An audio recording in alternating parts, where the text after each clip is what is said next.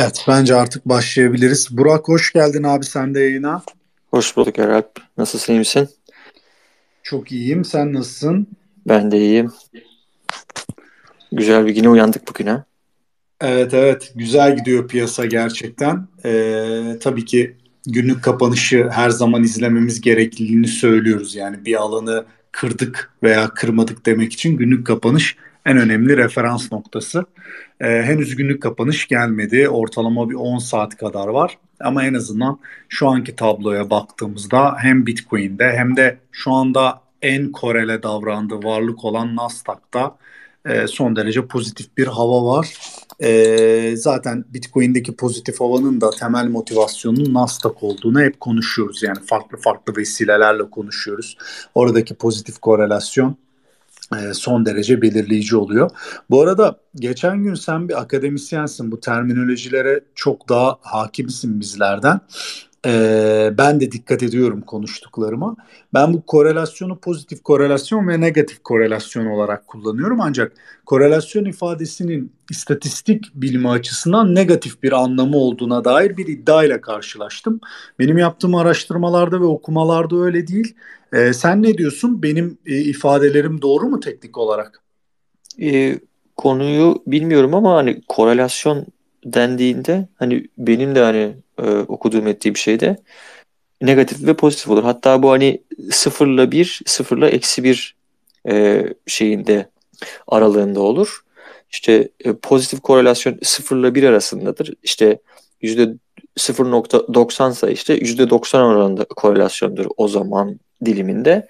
Bir ise zaten aynı takip ediyordur. Hatta bu endeks fonların e, S&P 500 endeksi mesela bu endeksi takip eden SPY diye bir ETF var. O ETF'in mesela hani bu S&P 500 ile korelasyonu e, 0.99 veyahut da 1'dir yani tam onu takip eder. Spot ETF zaten hep bahsederken de Bitcoin'de ondan bahsediyoruz. Hani bu e, 0.99 işte ya da 1 olabilecek, birebir bir şekilde takip edecek bir korelasyon olsun diye. E, Negatifse tam tersi oluyor. Yani e, eksi birse tamamen yani e, o zaman da yani Bitcoin mesela e, 10 yıllık tahville negatif korelasyonu var dersek birebir olarak Bitcoin %1 artıyorsa öbürü de %1 düşüyor anlamına gelir. Eksi 1 ile artı 1 arasında değişir yani bu. E, ben bunu böyle biliyorum yani. Senin de senin de böyle kullandığını tahmin ediyorum. E, o yüzden bir yanlış bir şey olduğunu düşünmüyorum. Doğru. Doğru doğru kesinlikle kesinlikle ben biraz daha aydınlatıcı olsun diye senden destek istedim. Bu cevabı vereceğini biliyordum zaten. Şimdi konumuza gelecek olursak Burak bu tahvil piyasaları çok konuşuluyor son zamanlarda. Yani ben neredeyse e, yabancı yayınların hepsinde özellikle işte e, ekonomi gazetelerinde e, çok karşılaşıyorum. Herkes tahvilleri konuşuyor. Özellikle kısa ve uzun e, vadeli tahviller arasındaki işte makasın sürekli böyle e, birbirine yaklaştığını, bunun bir problem yaratacağını zaten sen de ifade ettin. Bundan önce farklı farklı yayınlarda. Neler oluyor o tarafta? Bize birazcık çok kısa anlatıp bizim piyasamızla alakası olabilecek e, faktörü de söylersen çok memnun olurum. Tabii. E, şimdi tahvil piyasası yani normal olarak bak yani biz düşündüğümüzde bunu bankadan aldığınız faiz gibi düşünün. Siz bankaya mesela paranızı koyduğunuzda oraya bir yıl koyuyorsanız, bir yıl içerisinde vadesiyle tutmak istiyorsanız, işte sallıyorum tamamen %10 faiz alıyorsanız, işte 20 yıl tutuyorsanız daha fazla almanız gerekir. Ya da 30 yılsa ondan daha fazla olması gerekir. Çünkü orada paranızı daha uzun süre kilitliyorsunuz. Amerikan tahvilleri de zaten hani e, tahvillerin faizleri de böyle işleyen bir şey. Bunu yani ekonominin ne kadar sağlıklı olup olmadığını e, anlamak için iyi bir veri bu. E, bizim şu anda baktığımızda 2 e, yıllık ABD tahvili 2.65 iken 10 yıllık mesela 2.88, 30 yıllık 2.92. Yani birbirine aşırı yakın bunlar. E, bir de şöyle bakmak lazım. Hani neden ne oluyor burada diye işte biz hep şöyle demiştik yani Kasım'da parasal sıkılaştırma başlayacak diye. Şimdi biz Kasım Kasım'da bununla ilgili ilk haber almıştık. Tapering haberini FED'den. Şimdi oraya baktığımızda o yani 2 yıllık ABD tahvilinin o zamanki şeyi 0.50. Şimdi o günden bugüne 2.65 diyor yani. Hani 5 kaça katlamış oluyor? 5'e mi katlamış oluyor? 0.50'den 2.65'e 2.75 2.50 üzerine çıkıyorsa tabii ki de 5'e katlamış oluyor. 5'in üstünde bile hatta. Aynen. Yani bu bu yani tahviller normalde şeyi yani volatilitesi aşırı düşük olan e, güvenli ve geleceğini görebileceğiniz gördüğünüz şeylerdir. Tabii ki de ne oldu işte hani enflasyonla alakalı e, şeylerden kaynaklı yani enflasyonun kontrolden çıkmasıyla alakalı e, durumun yansıması bu. E, burada bu sorun e, yani 2 yıllık tahville 10 yıllık tahvil arasındaki fark negatife düşüyorsa yani 2 yıllık sizin koyduğunuz faiz 10 yıllık koyduğunuzdan fazlaysa buna işte e, ters dönmüş ters eğri deniyor. In, reverse yield curve deniyor. Bu da şey anlamına geliyor. Resesyonun habercisi olduğu anlamına geliyor. Şimdi resesyon olacaksa e, resesyon ya da büyük bir ekonomik kriz geliyorsa o zaman Fed'in tekrar hani faizleri indirip şey yapması gerekiyor. Hani buna müdahale etmesi gerekiyor. E şimdi Fed bir yandan faizleri arttırıp bir yandan da resesyon riski ilk defa alan bir şey yani son 50 yıldır diyelim. İlk defa olan bir şey. Burada hakikaten yeni bir alandayız. Önümüzü göremiyoruz. Piyasa da önünü göremiyor. Ee, peki şeye bakalım bir de bu CME'deki futures'lara e, baktığımızda yani piyasa mesela resesyonu ne zaman bekliyor diye baktığımızda yaklaşık bir 18 ay yani 18 ay değil de 14 ay 2023'ün 6. ayından itibaren e, bir resesyon beklentisi var piyasanın. Yani piyasadaki bu smart money'nin beklediği şey diyelim. Ve ondan sonra da Fed'in faizleri negatife indireceğiyle ilgili bir beklenti var. Tabii ki de bu beklenti büyük beklenti kesin bir şey değil ama piyasada bu beklenti arttı son dönemde bir iki haftada ondan bahsedeyim. Yani o e, vadeli bir şeylerde kontratlarda görmemiz mümkün bunu. Şimdi burada şey e, hani ben hep ben hep bahsediyorum ya Bitcoin'in ayrışması için. Burak konumunu mu Buyur. değiştirdim? Birazcık sesim bozuldu da. E, aynı yerdeyim ama şimdi nasıl? Bir şey değiştirmedim. Şu anda da kötü abi. Ee, bir saniye. O zaman konumu değiştireyim bir saniye. Baya kötü. Robot sesi gibi geliyor.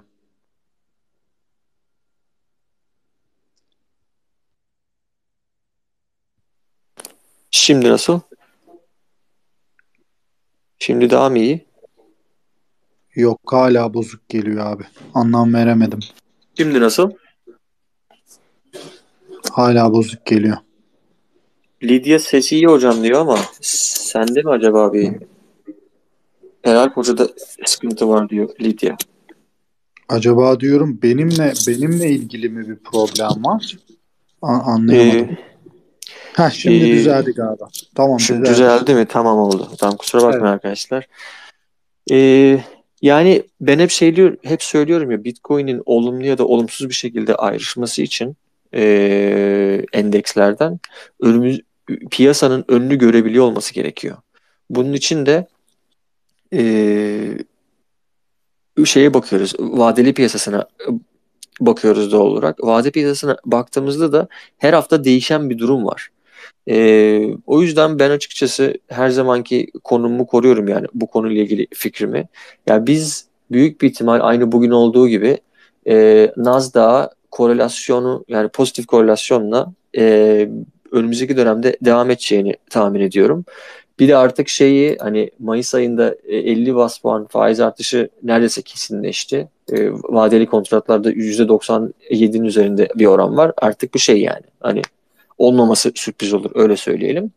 Orası kesinleşti.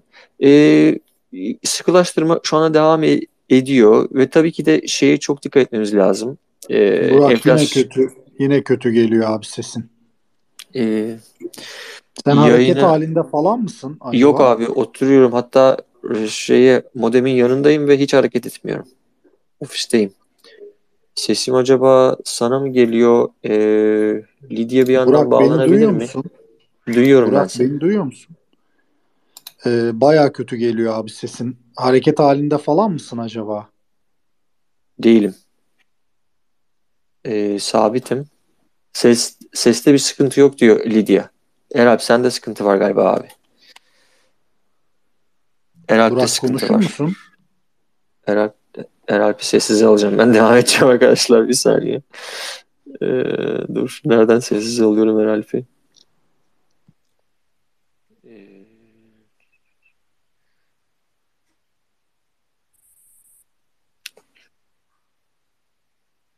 tamam.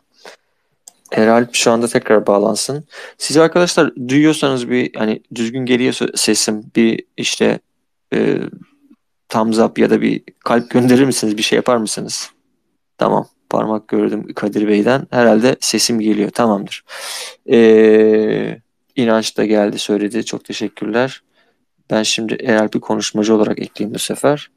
Abi e Eralp herkes sağlam Düzeldi abi. herkes duyuyor abi bu arada. Hani seste bir sıkıntı yok. Seninle alakalı oluyor bir sıkıntı.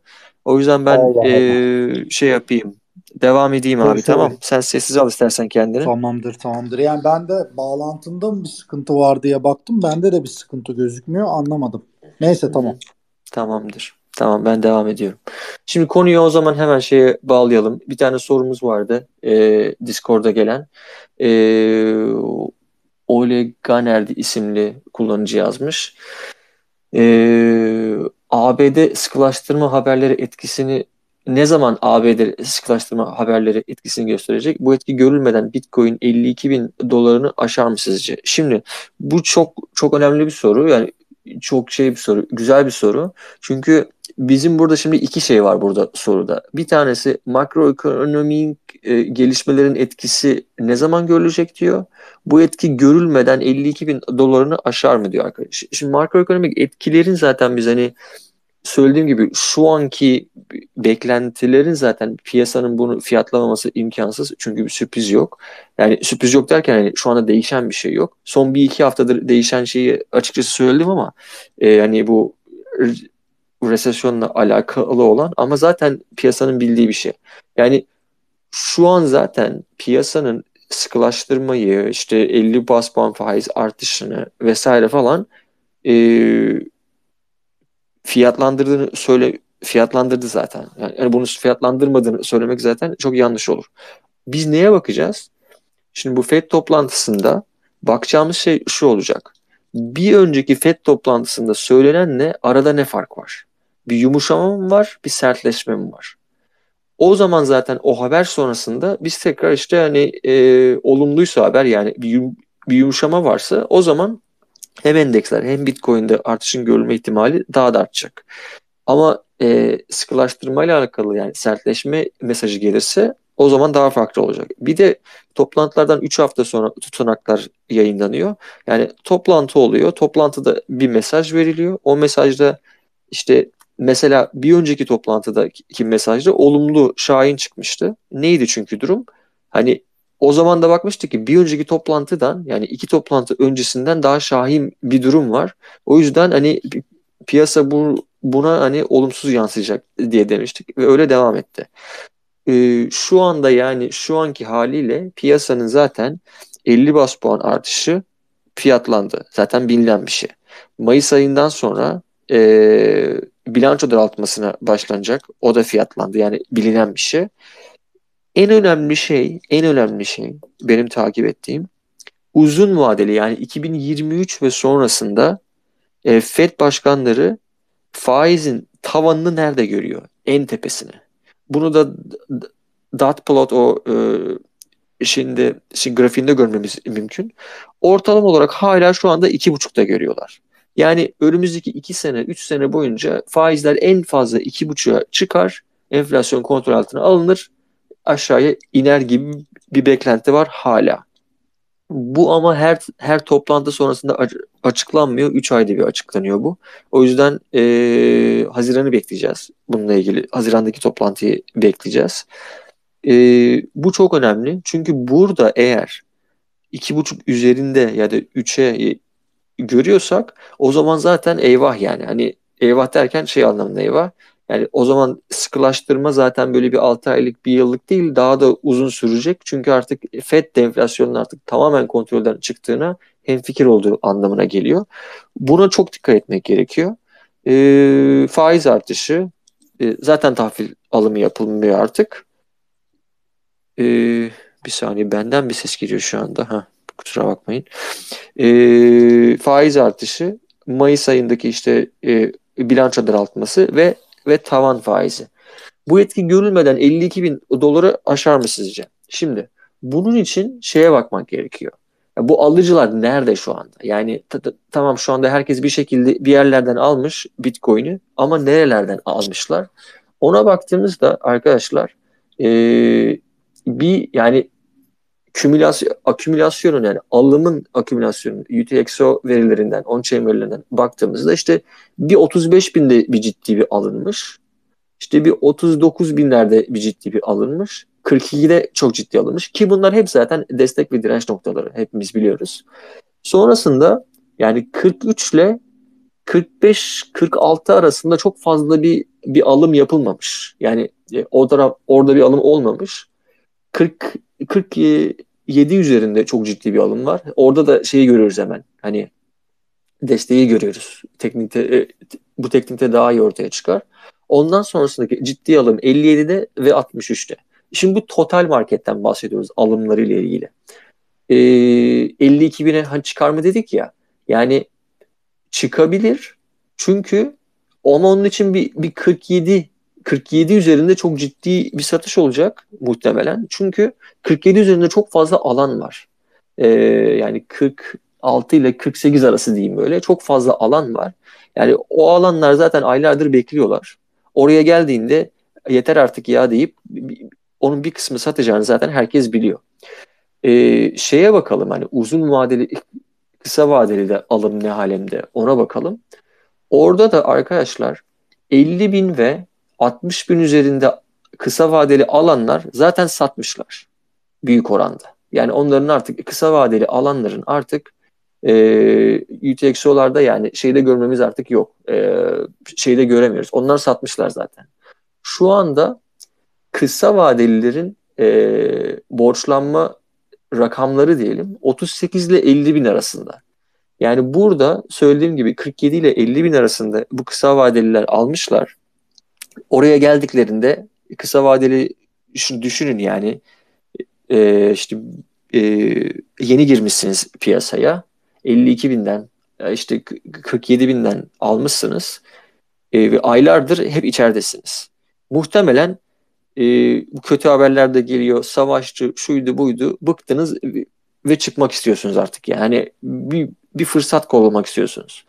Ve kafanızda da şey var yani hani şu koyduğum para gelsin çıkayım bir daha da illallah yani hani biraz şey yapıyorum hani basitleştiriyorum işi de. E, bu UTXO verilerinden yani on-chain verilerden gördüğümüz şey bizim bu. Ondan bahsediyorum yani. E, bu buralarda ciddi satış olacak. Yani e, şey e, FED toplantısı da iki hafta sonra iki haftaya ka- kadar 52 bini görür müyüz? Yani her şey olabilir ama bu ciddi desteklerden e, aşmak için çok ciddi de bir alım gerekiyor. O alım nereden gelecek? E, uzun vadelilerden gelmesi beklenir. Çünkü kısa vadeliler satacaklar. E, o alımın gelmesi için böyle bir bir şey gerekiyor yani. Bir haber, bir olumlu bir gelişme gerekiyor. E, o tarz bir olumlu gelişmeler de açıkçası endekslerden gelmiyor. Tahvil piyasasından da çok fazla gelmiyor. E, yani 52 bin doları aşar mı sizce bu etki görülmeden önce? O etki zaten yani makro ekonomiyle ilgili etki zaten ortada. E, e, ben ben bu tür soruları cevaplamıyorum ama bilgiyi veriyorum. Cevabı siz verin. Öyle konuyu bitireyim hani. E, görür mü görmez mi? Görebilir, görmeyebilir. Benim hiçbir bilgim yok onunla ilgili. Ama e, 47 ve e, 47 civarlarında kısa vadeli alanların büyük oranda satacağını söylemek mümkün. E, onlar satarken uzun vadeliler alacak mı? Bu önemli. En önemlisi de yeni kısa vadeliler alabilecek mi? Yani yeni piyasaya girecek olanlar işte bu bir FAD oluşacaktı. 47'den 3 ay önce alanların sattıklarını alacaklar mı? On-chain'den de bunu takip edeceğiz. Gördüklerimiz bir şeyle varsa da işte her zaman paylaşıyoruz zaten. Olumlu bir şey söyleyeyim bu arada. Ee, bu konuyla ilgili bu CryptoQuant'ın bu Whale Ratio bu balina rasyosu yaklaşık 5 gündür hep 0.50'nin altında geliyor. Hatta 6 gündür sanırım. Yani bu uzun zamandır bu hep 0.50'nin altında gelmesi balinalardan kaynaklı bir satış baskısının olmadığı anlamına geliyor. Bu olumlu bir şey. Bir de e, Max Payne'de 42 binde direnç seviyesi. Onu geçtiğimiz için şu anda o artık destek oldu. Yani aşağı doğru inerken de 42 bin civarlarında daha önce direnç olan Max Payne verisinin şimdi destek olacağını söyleyerek de 42 binin üzerine aşmamızın aslında ne kadar olumlu ve önemli bir şey olduğunu da tekrar ilgilemiş olalım. Ee, başka bir konu var mı? Benim aklıma gelmedi. Ee, soru da yok. Eralp burada mısın? Buradayım, buradayım. Tamamdır.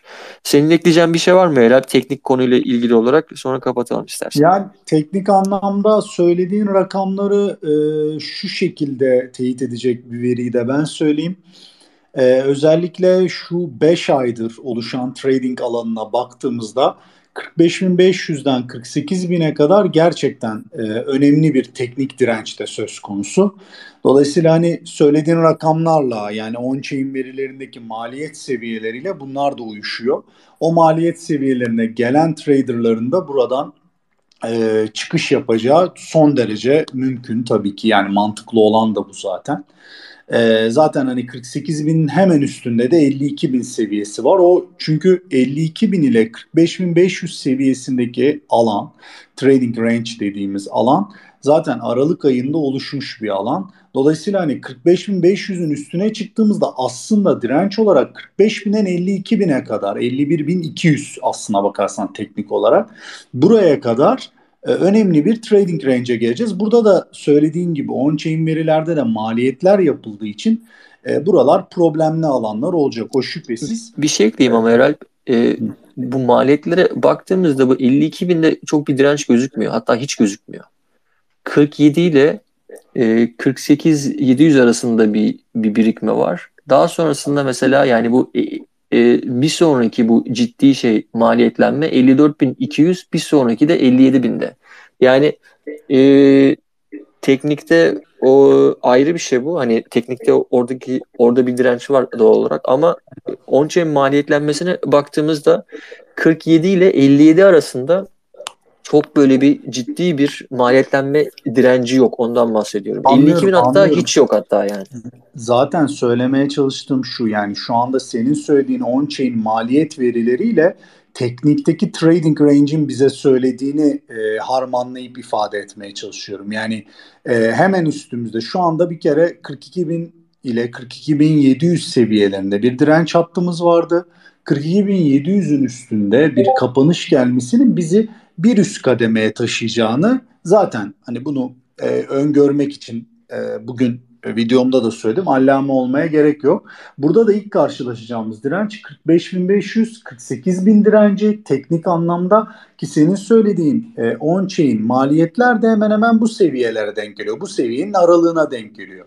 Buranın üstünde de diyorum 51.200 seviyesine kadar olan alanda da teknik dirençler söz konusu. Dolayısıyla hani hepsini böyle bir harmanladığımızda 45.500 ile 51.200 seviyelerinde e, hani hem teknik hem on-chain anlamında problemli alanlar var demeye çalışıyorum. Yani e, büyük bir kısmında da bu on-chain e, maliyetler uyuşuyor. En azından 47.000 48.000 bandına kadar.